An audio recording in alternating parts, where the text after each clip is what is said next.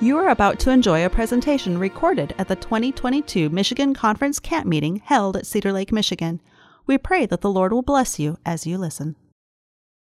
The topic today is Christ, our mighty intercessor. What a topic! Uh, you know, I met some Catholic friends.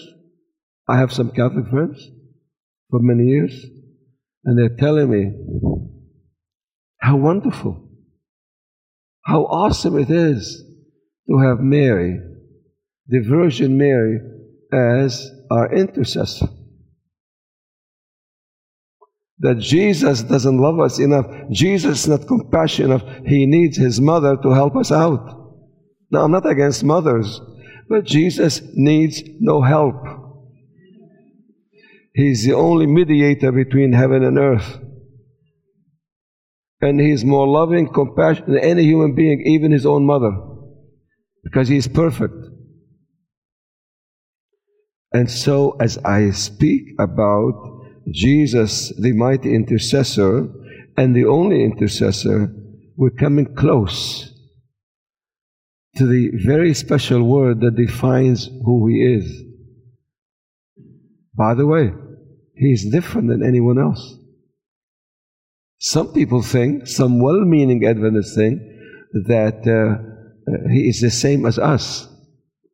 Oh, that would be bad news because if he's the same as us, he cannot save us because we cannot save ourselves. He is both similar than us, I mean, similar to us and different than us. And the tension between these two characteristics spells our salvation. He is different than us, so he can save us. He is similar to us, so he can sympathize with us. He is a savior and a sympathizer. When we talk about Jesus being the only intercessor between heaven and earth, I think of a very special word that describes him. And you know, many people miss that. But um, I like to bring it out today. John 3.16. And if I ask you to recite that, you would use the word begotten. Except, Elder, I told him Flagstaff, Ringstaff, mm-hmm. our, ex- our executive secretary. He said, Why would you call me Flagstaff? I said, In the last few days, and become few years, I should say, I'm becoming more and more patriotic. Uh, by the way, you smiled at that, patriotic. I thought you might frown at me. It's nice to be patriotic, isn't it? Well, I'm American citizen, but I was naturalized. I was grafted in. Most of you were born here, so I appreciate very much being an American citizen, okay? And uh, there is something good about this country. Still, with all our problems, it's the best country in the world. I don't see many people trying to leave, but I see many people trying to get in. So there must be something good about it. So, um, Brother Ringstaff, you, did you study? You know, I was his professor, by the way. Isn't that nice? In my retirement, I can drop names. I was his. Is that, was that true about you? Admit that? Do you admit? What do you mean, what is that? Are you getting old enough to be hard of hearing? What's the matter? Do you remember me being your professor? See, he worked, but you don't say it very loud. Let me ask you again.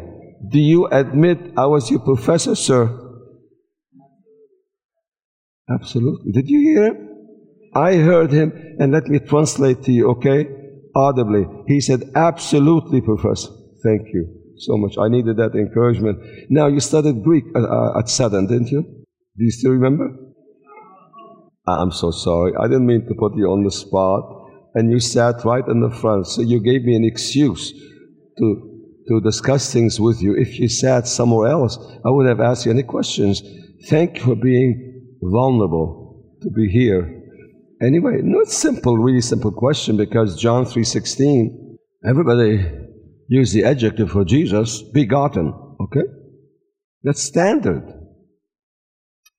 And, uh, uh, you know, the New Testament was written in what language? It was written in American? What did you say? It was written in the King James Version? What was it written in? Greek, okay. Mm-hmm. Why, why would John and the apostles write in Greek? What's the reason for that? How come it was available for them to use? And we as Americans speak mostly one language, English. Why did they speak Hebrew, the maternal language, and Greek? Why Greek? Because that was the universal language left from the Grecian Empire. Even though Rome was in control, Latin wasn't popular. So Jesus and the apostles were trilingual. That's a good question for a quiz, isn't it? So I already told you both of them. Uh, sitting in the front, excuse me, usually A students sit there. So what was one language? Greek. Second, Hebrew. And the third, how come the answers come from there? Why not all these A students know the answer? Who are you, sir? Who said Aramaic? Be brave, stand up, and declare yourself. Show your colors. And why? Why Aramaic? People say they don't know the reason why. I, as a professor, I like to know the reason. Why Aramaic? Why the Jewish people spoke Aramaic during Jesus' time? Uh, somebody, uh, can you translate for me? The what? Oh, Babylon. Why, why bring Babylon into this sacred assembly? Babylon. Because the Jews were exiles for 70 years, and the Nebuchadnezzar and other kings, and therefore, uh, if you stay in a country 70 years, you learn the language and your kids learn the language and the grandkids. So they went back home, speak Aramaic, and Jesus spoke Aramaic, especially when it was a very um, trying moment. It's interesting that the ones who were not born in this country and know English well, in times of crisis, they resort to praying in their maternal language. It's interesting, isn't it? Because it was something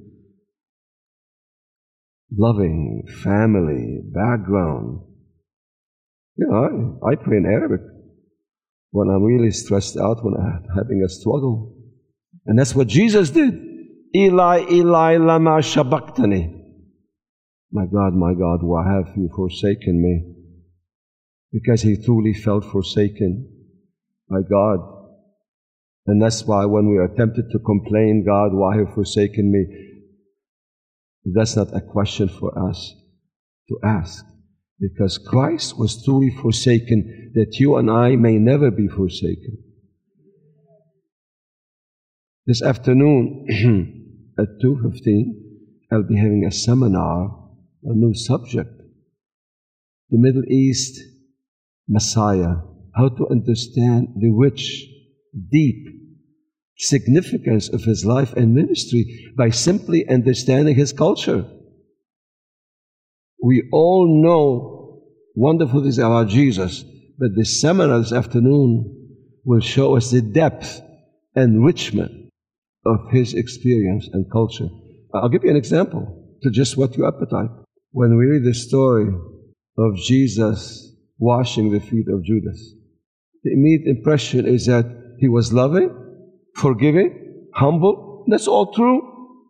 But there is something more. How do I know that? Because I grew up in that culture. I grew up doing these things.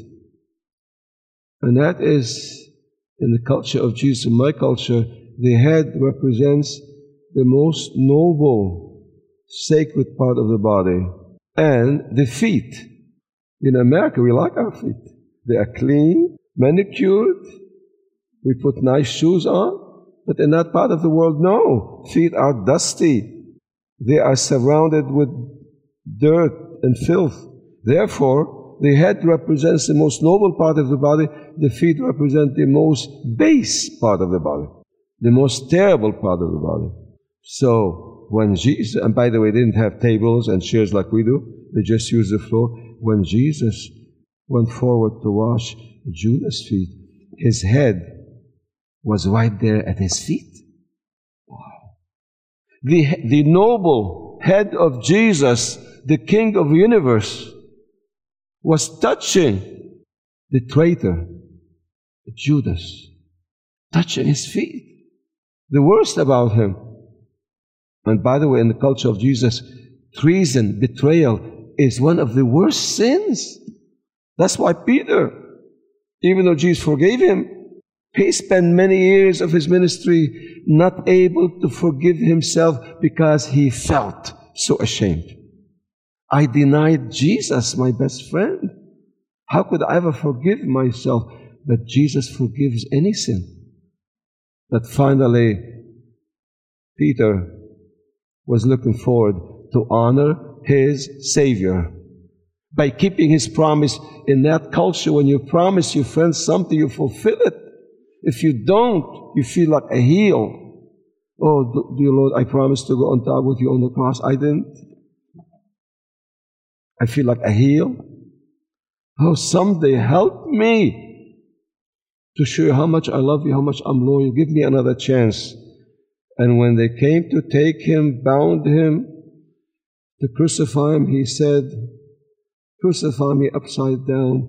And when he breathed his last, finally, even though Christ forgave him, and he would have been saved, but finally, Peter forgave himself and died with a smile. Finally, I kept my promise. I'm going to talk about this culture. And so, so the message of washing Judas' feet is that Jesus was telling disciples, was telling Judas, is telling all of us, I am eager to do my best to help you at your worst. And Judas felt that love through and through. And so I want to ask you the question what's the worst thing about you? What's something nobody knows except God? What's something you're hiding, ashamed of, making you question your assurance of salvation? And Jesus is telling you right now, as the King of Kings and Lord of Lords, the most powerful, the most gracious, the most loving Savior. I'm eager to use my utmost best to reach you at your worst. Isn't that encouraging? We're talking about Jesus uniquely is our mighty intercessor. Uniquely, many other things. And going back John 3 16, my friends, John wrote in Greek. The Holy Spirit inspired him to take his quill and form the Greek letters. So people tell me, no, no, I'd rather read the King James Version than the New Testament Greek. Excuse me? I mean, it was the original.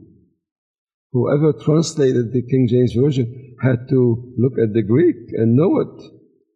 You know what the word is for begotten? There is no word begotten in John 3.16. I mean, I'm not trying to change, you know, please keep reading on the Bible, whatever translation, it's good. I'm just building a case for the 11 o'clock meetings this week on this one adjective describing Jesus. And that's the adjective that John chose under the inspiration of the Holy Spirit. Could somebody guess? I'm looking away from the first row. For God so loved the world that he gave his. Look at that only. Wow, you people are smart. How come they spoke up and you were quiet, sir? And you studied Greek. Well, what's the Greek word? Monogenes, not begotten. God so loved the world that he gave his monogenes son. That's the word.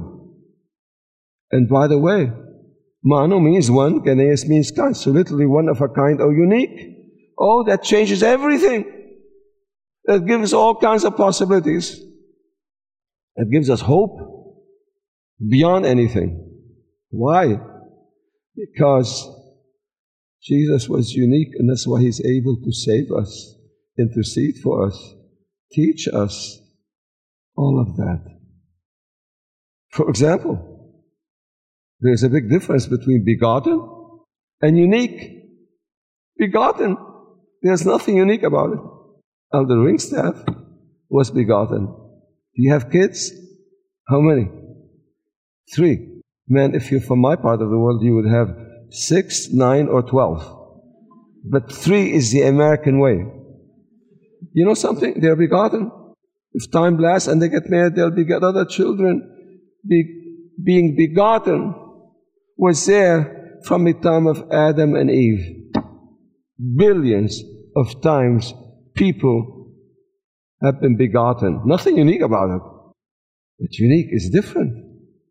For example, let me ask you the question, especially during the COVID season, what are the two most impossible problems to solve? You thought about it during COVID season, you're still thinking about it. Somebody tells me selfishness. No, something behind selfishness. Oh, cancer. No, something is behind cancer. COVID. No, something. Be- well, COVID is the worst thing. No, no, it's not. COVID is not the worst thing. Praise the Lord. COVID is not the worst thing. What's the worst problem to solve and nobody can solve it except the unique Jesus? Sin. You know something? People get so caught up in the coronavirus, they forget about the sin virus. And the sin virus is more deadly. If somebody dies in Jesus from COVID, there is the hope of the resurrection. And God is using COVID as a wake up call to say, Have you dealt with the problem of sin?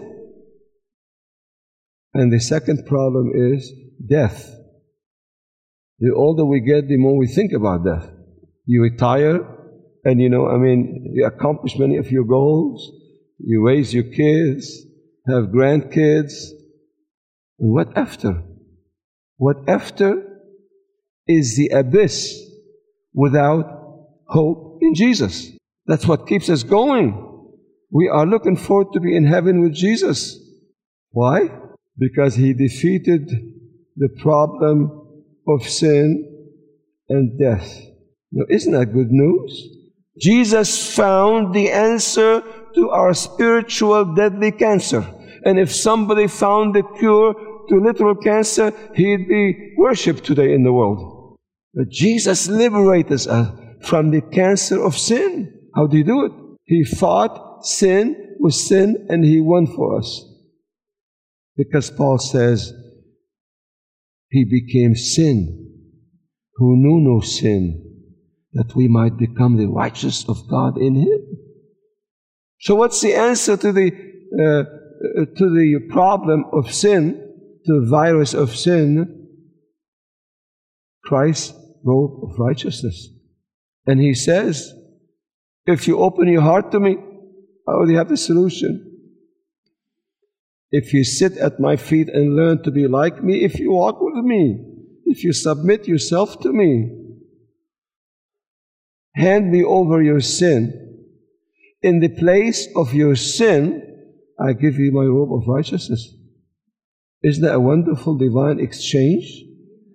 I don't want to use bargain to cheapen it, but it's a wonderful bargain. And you worried about your death, you worried about getting old, you worried about being sick, being feeble. Hey, don't worry. Come to me. Come to who? Source of life, Jesus. Come to me. Throw at me your death. In the place of your death, I give you eternal life. You can't beat that. Can you beat that? And nobody can offer that except the monogenes Jesus. Nobody. Muhammad, Mahavira, Confucius, Buddha, Zoroaster, nobody. Only Jesus is uniquely qualified. Please take advantage of the uniqueness of Jesus. And now he comes as unique intercessor. And he's unique in many ways. Uh, somebody sent me this text. I'd like to read to you. It's interesting. It's about prayer. It's kind of funny a little bit, but makes a point. Good morning, Lord. I'm just getting out of bed to face a new day, like all of us do. So far, I've been good. I've not been grouchy, not mean to anybody, not gossiped yet. But in few minutes, I'll be getting out of bed. Then I will need a lot of help, a lot of prayer in real life. We all need a lot of help. We all need a lot of prayer because our help is not sufficient. Our prayers are not strong enough. In this word comes Jesus, our mighty intercessor. But being weak is okay, being broken is okay, because that's life. That's an integral part of life. You know, Buddha said, brokenness, pain, is an integral part of life. And he was right. He called his insights the, uh, the, the great three noble truths. It was one of them. Okay, thank you. Sir, Mr. Buddha, do you have an answer to that problem? No. He didn't. His ultimate answer was fading away into the abyss. You know, just like our Sabbath school lessons this, this quarter, there is brokenness. There is evil in this world. But Satan doesn't know how to deal with people like us who believe in Jesus. And that's what, uh, what it says. What was meant for evil, Joseph told his brothers. You meant it for evil. You sent me as a slave. You planned to kill me. You meant it for evil for sure, but God meant it for good. Isn't that a wonderful statement? I, I, I really live by that statement. You know why? Because Satan cannot fight that. He sends evil, it turns out for the good. I think sometimes he regrets sending evil. I think. Because, especially for those who uh, are strengthened by trusting God over that evil. Well, being broken and restored by Jesus helps us to be humble, pliable, teachable, grateful. And you know something, at my age, when I talk to people, even pastors, I can tell the person who was broken and restored. I can tell. You know, I meet, I meet sometimes spiritual leaders who are like, you know, I'm on top of the world. Nothing affects me. Everything is going great for me. Like this, this haughty spirit, like proud spirit. They never were broken on the rock, Jesus, and humbled. And that's why Jesus says in Luke 20, verse 18, also Matthew 21, 42. What does he say? He gives a choice for the religious leaders of his day. You got the rock, that's Jesus. It's Petra, not Petros. Jesus built his church on Petra, the solid rock, Jesus. And he said, I'll give you a choice. We all have to make a choice about the rock. We have to. We, we can change our minds about our profession. We can buy another house.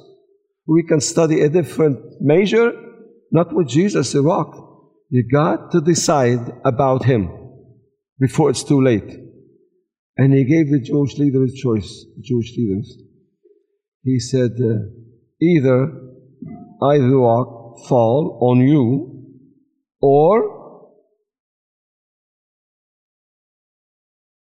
you will fall on me. That's interesting. It's the same rock. And he says, either it saves you or it crushes you. And I don't want to scare you that there'll be a crushing someday. When Jesus comes, those who have not fallen on the rock in contrition, repentance, what choice will will there be left except for the rock finally to fall on them? Somebody heard me talk about that years ago, and he said, You know, I don't like that. What don't you like? I don't like the rock falling on me. It doesn't feel good. It doesn't feel comfortable. Well, okay, why not fall on the rock right now yourself? I don't want to. I don't, I don't feel like falling on the rock. Why? Because I'll be bruised. I said to him, I'd rather have you be bruised any time than be crushed. Well, you sound serious, Dr. Samaan. You really mean this? I mean, this is a matter of life and death. I mean, we need to help as many people to fall on the rock right now so they won't face the rock falling on them and say, hide us from the rock.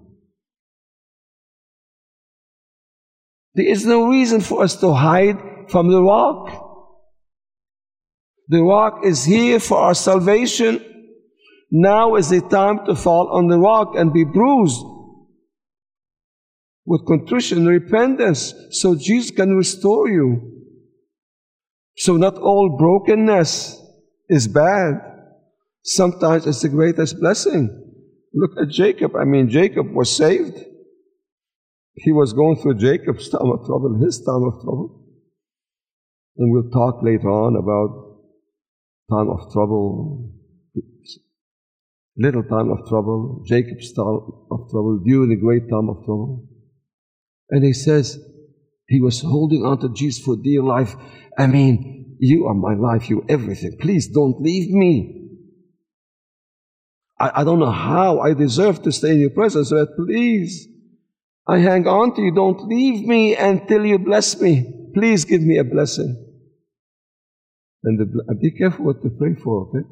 The blessing for Jacob was for the angel of the Lord Jesus to touch his hip and get it out of place. So he was limping. That was a blessing.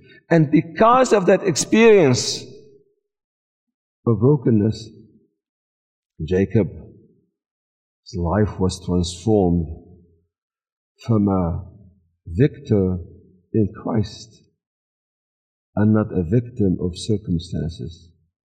Many of us are living our lives as victims. It's high time we abandon being victims because we are anchored in Jesus and He's a victor. We don't take pride in our victory. Our, vi- our real victory is anchored in Jesus' victory. I don't care how victorious I am without Jesus joining me with His victory. My victory is not good enough. It's not. You know, there, there are some Adventist scholars in some parts of this country who think that, uh, that Jesus did not need to die. He, he just came to show a good example of loving us. Uh, how do you explain the millions of innocent animals sacrificed? That to be a very rude reminder to the children of Israel sin costs. And someday it will cost his blood. And by the way, if Jesus did not die, shed his blood, who would, who would have given us eternal life? No, nobody got eternal life, by the way. Have you gotten eternal life? I mean, even a holy angel doesn't have eternal life. He just borrows from Jesus. Jesus uniquely had to die so he can give us life because we didn't have life. So, you know, my advice to myself and all of us stick to the Bible, read it, read the spirit of prophecy because we're living in the last days and many people are changing. I meet former Seventh day Adventists, even some pastors, who say, you know, uh, they're retired now, so they're more free to talk. Have you ever heard that? That some people, when they retire from denomination employment, they're more free to talk. I mean, excuse me? I believe this message, precious message, from the time I was a child, my parents were imprisoned for it. I've been retired for three and a half years. I have the good news to share with you. By the grace of God, I have not changed. I have become more anchored. I'll die on this hill. I'll die a believer. for Jesus and his precious message. Now is the time to have faith, not to veer away from faith. So I'm just announcing to you as your speaker this week, I'm still the same. Isn't that nice? You have friends who don't change. This pastor came to me, we talked He said, Do you still believe in the Sabbath? I thought he was joking. I said, Excuse me, sir, I've known you for many years. Are you pulling my leg? He said, No, no, I'm serious. No, the Sabbath commandment is obsolete. We are seven day Adventists. So then you don't uh, expect to face Sunday law? Oh, no, there's no Sunday law. Why would there be Sunday law? He said, Because I have a certain way of interpreting Scripture. In theology called hermeneutics. I have a different way of doing hermeneutics. What, what is your hermeneutics? I call it principle hermeneutics. Principle Bible way of interpreting the Bible. You know, principle sounds good, doesn't it? We have a principle. We're principle people. You have a principle at this academy. It's all good. But what's the negative part about that? Is the principle of the fourth commandment is what? To keep one day, to rest on one day. That's the principle. Rest on one day. It doesn't matter what day, as long as you rest one day a week. That's the principle. How subtle can Satan be? I told him, but the Word of God still says God rested on that. What day? Did he, did he rest on Tuesday? No. Can you change the date of your birthday? He rested on it. You know this information, but I had to tell him that to remind him of the Bible. Please read your Bible. He rested, he blessed it, and he sanctified it. And he said, You rest on the seventh day, which is the Sabbath. I mean, how, how clear can you be? But Ellen White said, Satan specializes in taking the plainest, the most plain statement of Jehovah and gets it very complicated. Isn't that amazing? It's a sign of a bad teacher. You take something very clear, you present it in a complicated way. I remind him of that. He said, Well, you know, that's, um, I mean, you have to understand in context. I mean, that was a different culture. Excuse me, God and His principles are eternal. Have you heard the Bible? When it says God doesn't change, Jesus is the same yesterday and today and forever. Come on. Something has to stay the same. People can change, but God doesn't change. At least God does not change in His principles and His commandments. So, anyway, um,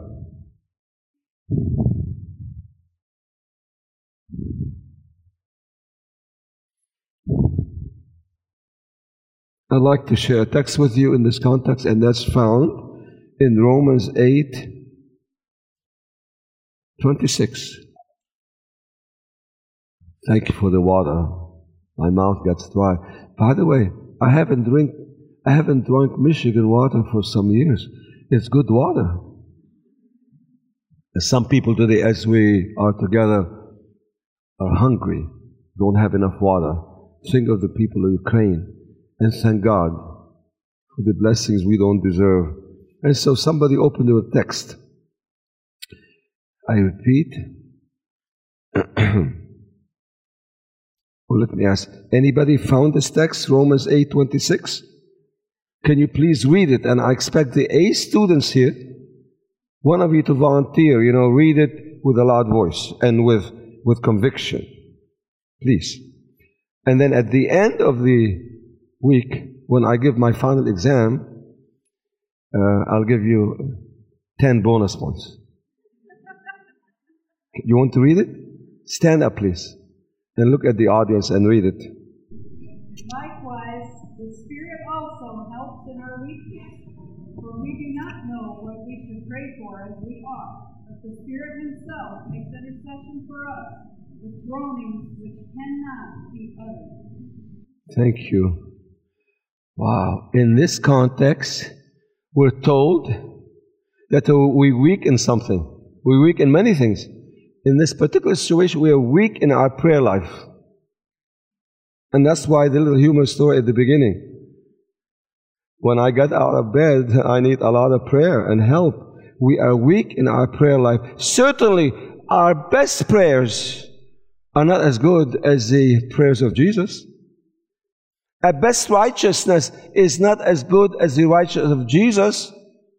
He is better in every way. And, and if we are really fortunate, we stick to Jesus and we share in everything He offers us. Otherwise, we're destitute, no matter how good we think we are. So, anyway, now, you know, it says even the Holy Spirit intercedes for us with groanings. That's quite a word, isn't it? Groaning. Do you ever groan about anything? How many here groan about anything? I guess I'm raising my hand. I just, I just wanted to see how many. I include myself. Did you raise your hand? Even executive secretaries of the conference groan? Man, life is so happy and easy for you, and you're so young and healthy, and you look handsome. Why in the world you would groan? Groaning is a part of this life. It's a very powerful verb. I was driving to Nashville from Chattanooga, and in front of me was a car. Had an accident. I came out of my car to see if I could help him. And the steering wheel crushed his ribs, and blood was coming out of his mouth. And he certainly was groaning. I couldn't sleep that night. What happened to this man? Groaning. And now this groaning of a man. Imagine the groanings of God. The whole cosmos reverberates with the groanings of God. Why? For you and me. Why? Because our prayers are weak and He wants to present them in the most powerful way. Now you say, well, Jesus groans, the Holy Spirit groans, so when it comes to prayer, what's the role of the triune God? Well, I put some notes down here from my research. By the way, all these notes are uh, in, in my book, Christ's Way to Pray, how Jesus prays for us and with us. And this is what it says there.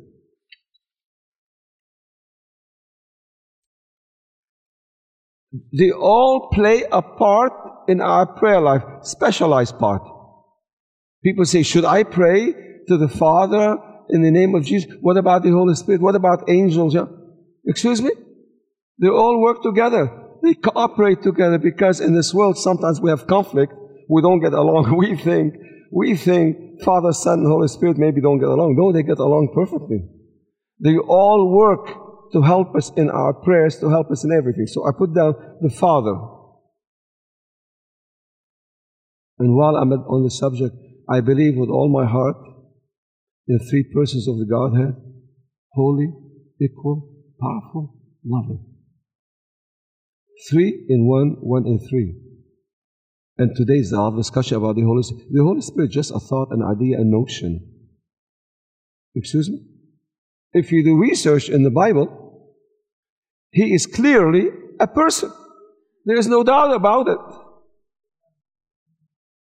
I mean, I don't have a presentation. I wish I could. Maybe in the seminar this afternoon and this week I will. But but there are many, many clear verses that he is a person. You cannot say this about an idea. You cannot say this about a thought or a notion. You cannot. Anyway, that's another subject. So the Father, his role in our prayer life is that he is the ultimate giver. He is the giver. All good blessings from him come from him. The Son specializes in being the intercessor. Why? Because he died for us. He knows how to intercede. He understands us, understands his Father. Uh, the Holy Spirit is what? You know, the, the, the Bible describes him as the one who gives us conviction. That's a powerful thing. When you're convicted of sin and righteousness, very powerful. I say he is the what word did I use here? He is, I chose the word, you could choose other, the activator. He activates God's will in our lives. He convicts us of God's will. He convicts us to follow Jesus. And finally, I included the angels. Is that okay? Do you think the angels have a part in our prayer life? Yes. The angels are the soldiers, the foot soldiers, and I called them the implementers to implement God's will. They are the ones who come around, see, I'm here, commissioned to implement what God has for you. Isn't that an awesome blessing? All of heaven is interested in helping us. There's a great help on the way. If you ever become discouraged, say, Help, nobody helps. No, no. All of heaven is committed to help you and me. How can we lose? How could Judas have lost, knowing that the Savior of the world was right there next to his feet, saying, My head is touching your feet, and I'm showing you I do my best to help you at your worst. I can pull you from the guttermost to the uttermost. That's why Hebrews 7.25 says, For he is able to save them to the uttermost. What does the word uttermost mean? Oh, by the way, you're the A student here. What does the word uttermost mean? Hmm? Everything. What can you say? Everything. Saved to the uttermost. Perfectly, completely, and forever. That's the kind of assurance of salvation we have in Jesus. Aha. What does the second part of the verse say? Therefore, He, Jesus, is able to save to the uttermost. Nobody else is able to save. That's His monogenes, unique ability to save. How much? To the uttermost. What's the condition? All God's promises are conditional. Some people run with that and say, by the way, Jesus saved me to the uttermost. Excuse me, sir, before you get too excited. Are you enjoying walk with Jesus? No, no, it's boring to walk with Jesus. Do you enjoy reading your Bible? No, I don't like to read. I just use my cell phone to text. I'm not used to reading my Bible anymore. Oh, but do you witness? No, witnessing is boring. Why would you want to put yourself on people? Let people be free. Oh, the world is going to hell. If you really know Jesus and saved by Jesus, you would be eager to tell people about salvation. So, what's the second part? I won't ask you that question. Pastor, I was going to say Flagstaff. It's a nice name. By the way, what's the second part of the verse say? Christ is able to save to the uttermost those who come to Him. You got to make a decision to come to Christ.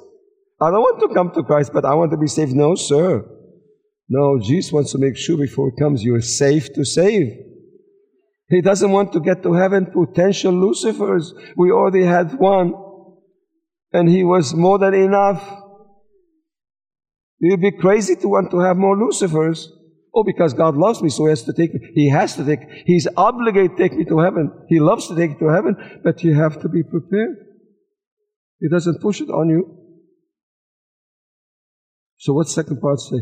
For, for those who come to Him, and then there is the He we talk about Greek again. There is the word of causation. For or because. Meaning what's coming next is the basis why Christ saves to the uttermost. Because what? Because He, Jesus, ever. Excuse me? I mean, don't wait for your professor to lecture. I'm not anymore your professors. I'm not lecturing. I want some input. Could you tell me the rest of this verse? Because he is. Because he ever lives to make intercession for them. Oh my. That's so crucial about Jesus being our unique intercessor.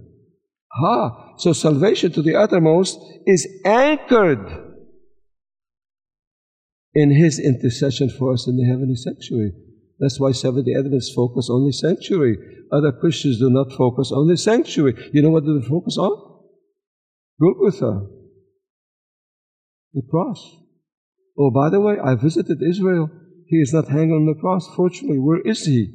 He's in the heavenly sanctuary. The location is important, by the way. You know, real estate agents, what they tell you three times? Location. Where is his location? The heavenly sanctuary. He is interceding for us. In this connection, I'd like to mention to you three things, vital things about the unique Jesus. The unique, three things having to do with his uh, ministry. Associate with the word fragrance. Do you like the word fragrance? You know, it's interesting. Christ's ministry associated with sweet fragrance. And if we are close to Christ, his fragrance rubs off on us. So people who come in contact with us, we smell sweet for Jesus. We don't smell the bad odors of self. But without being fragranced by Christ, we smell bad. I don't want to smell bad, do you? If you want to smell bad, raise your hand. Or forever hold your peace. We got to smell sweet for Jesus because this world doesn't smell good. And the first one, the first aspect of his ministry, I call it the fragrance of his sacrifice. What do you mean? Oh, Christ's sacrifice, the Lamb of God, was saturated with fragrance. What's the text for that? Ephesians 5 1 and 2. Ephesians 5 1 and 2. The Apostle Paul says, Be imitators of me as I imitate Jesus, who loved us so much, so he walked all the way to the cross. By the way, genuinely loving someone is not a matter of talking only, it's a matter of walking. We mostly walk love, we don't just talk love. Hmm.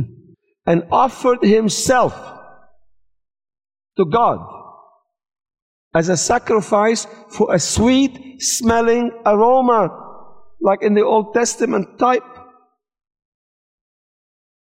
A lamb to be sacrificed was saturated with sweet fragrance. That's why we understand more fully why Mary's work was very significant. Jesus said she came ahead of time to anoint my body for burial. Christ's sacrifice was fragrant. And the fragrance of Christ's sacrifice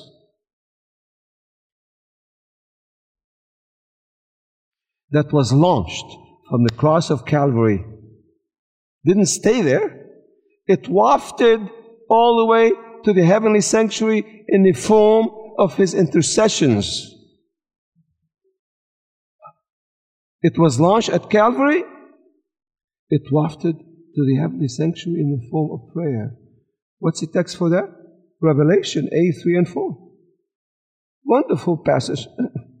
where, where Jesus is represented by the sweet fragrance, by the sweet smoke or fragrance, because God, Jesus gives himself away when he intercedes for us. And not only that, but that passage says he does it with us.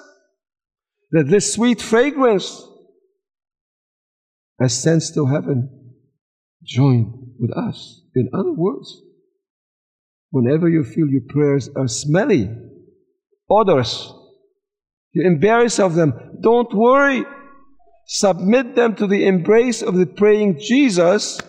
And what does He do? He saturates your smelly prayers with His fragrant prayers. Isn't that a blessing? gives us hope. It gives our prayer life buoyancy, our faith confidence. And that fragrance in the heavenly sanctuary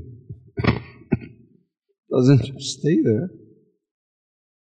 Excuse me. It descends down to our street. in the form of our witness. The fragrance of his witness, 2 Corinthians 2 14 and 15. We, we live on our street, in our town, wherever we are, at work, doing what? Diffusing the fragrance of Christ. Diffusing the gospel, the sweet fragrance of the gospel. Let me conclude and illustrate how this works because I don't like to talk about things that don't work.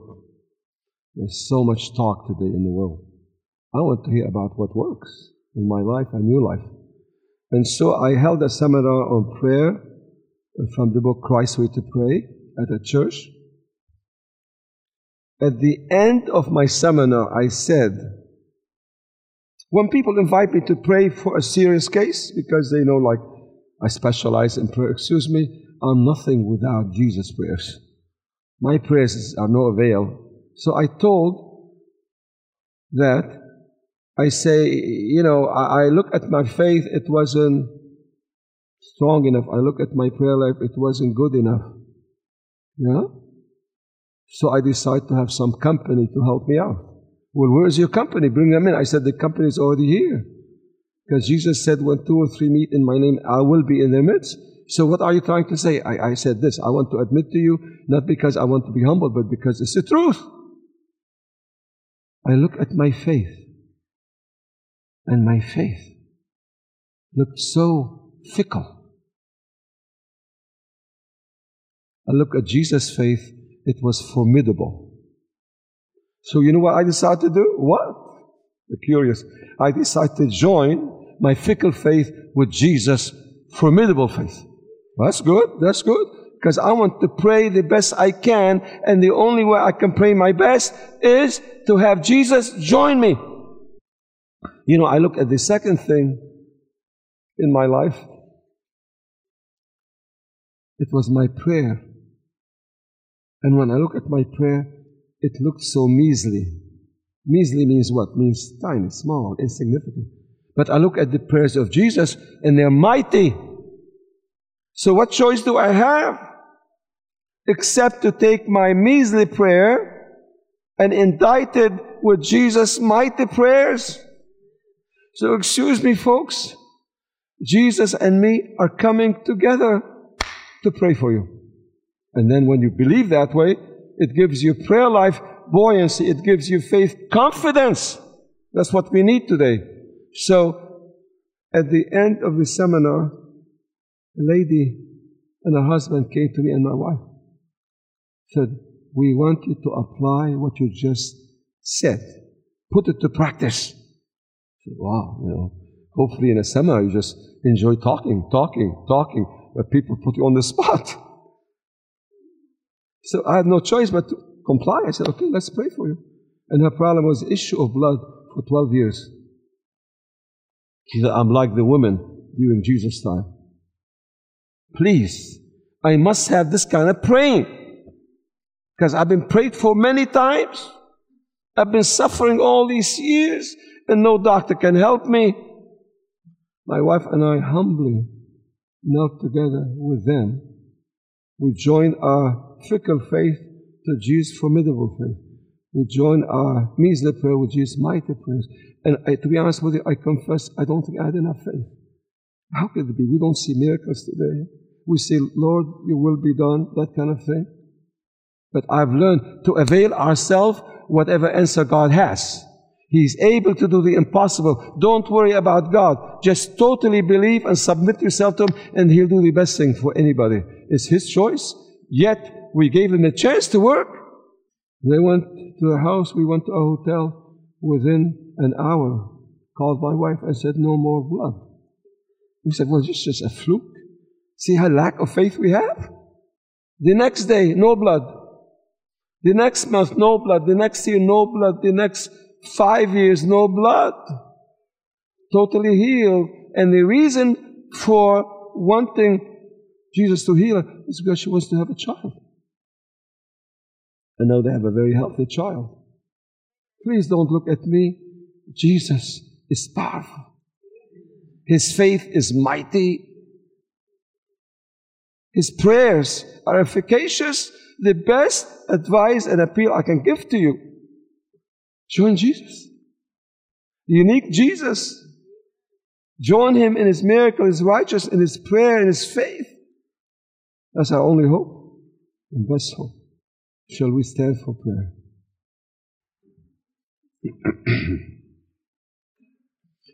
As we bow our heads reverently before God, God is awesome. I want you to think of a prayer request you have that you think it's impossible. Just like this woman with the issue of blood. But nothing is impossible to God. It has nothing to do with me. It has to do with Jesus. You know, when he came to Nazareth to accomplish great miracles, he could not. Why?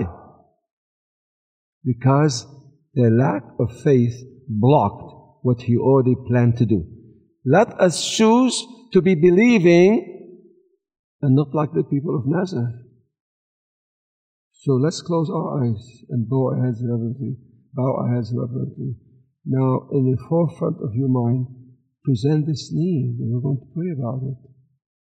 Dear Lord, we just want to apply what we talked about. And that is, we bring to you right now our pressing needs because we are following your invitation. You're offended if we don't follow your invitation when you invite us, Come unto me, all yet labor, heavy laden, I'll give you rest. So we come to you and we join our fickle faith with your formidable faith. We join, we indict our measly prayers with your mighty prayers. So we're together.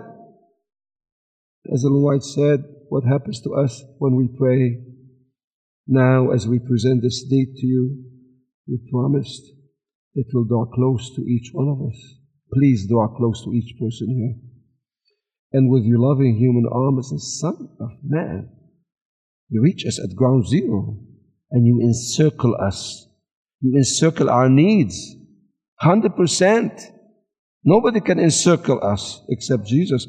And then you espouse these prayer requests on the minds and hearts of your people. Espouse them, marry them, make them your own.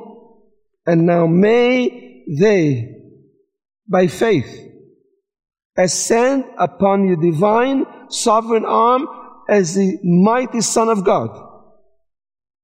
Carry these prayer requests upon your divine arm and keep going up and up until you reach the throne of your Father and grasp it for each one of us. In the mighty name of Jesus, I pray. Amen. To listen to more of these presentations, you may visit the audio archives at misda.org slash audio 22 or search for Michigan Conference Camp Meeting wherever you get your podcasts.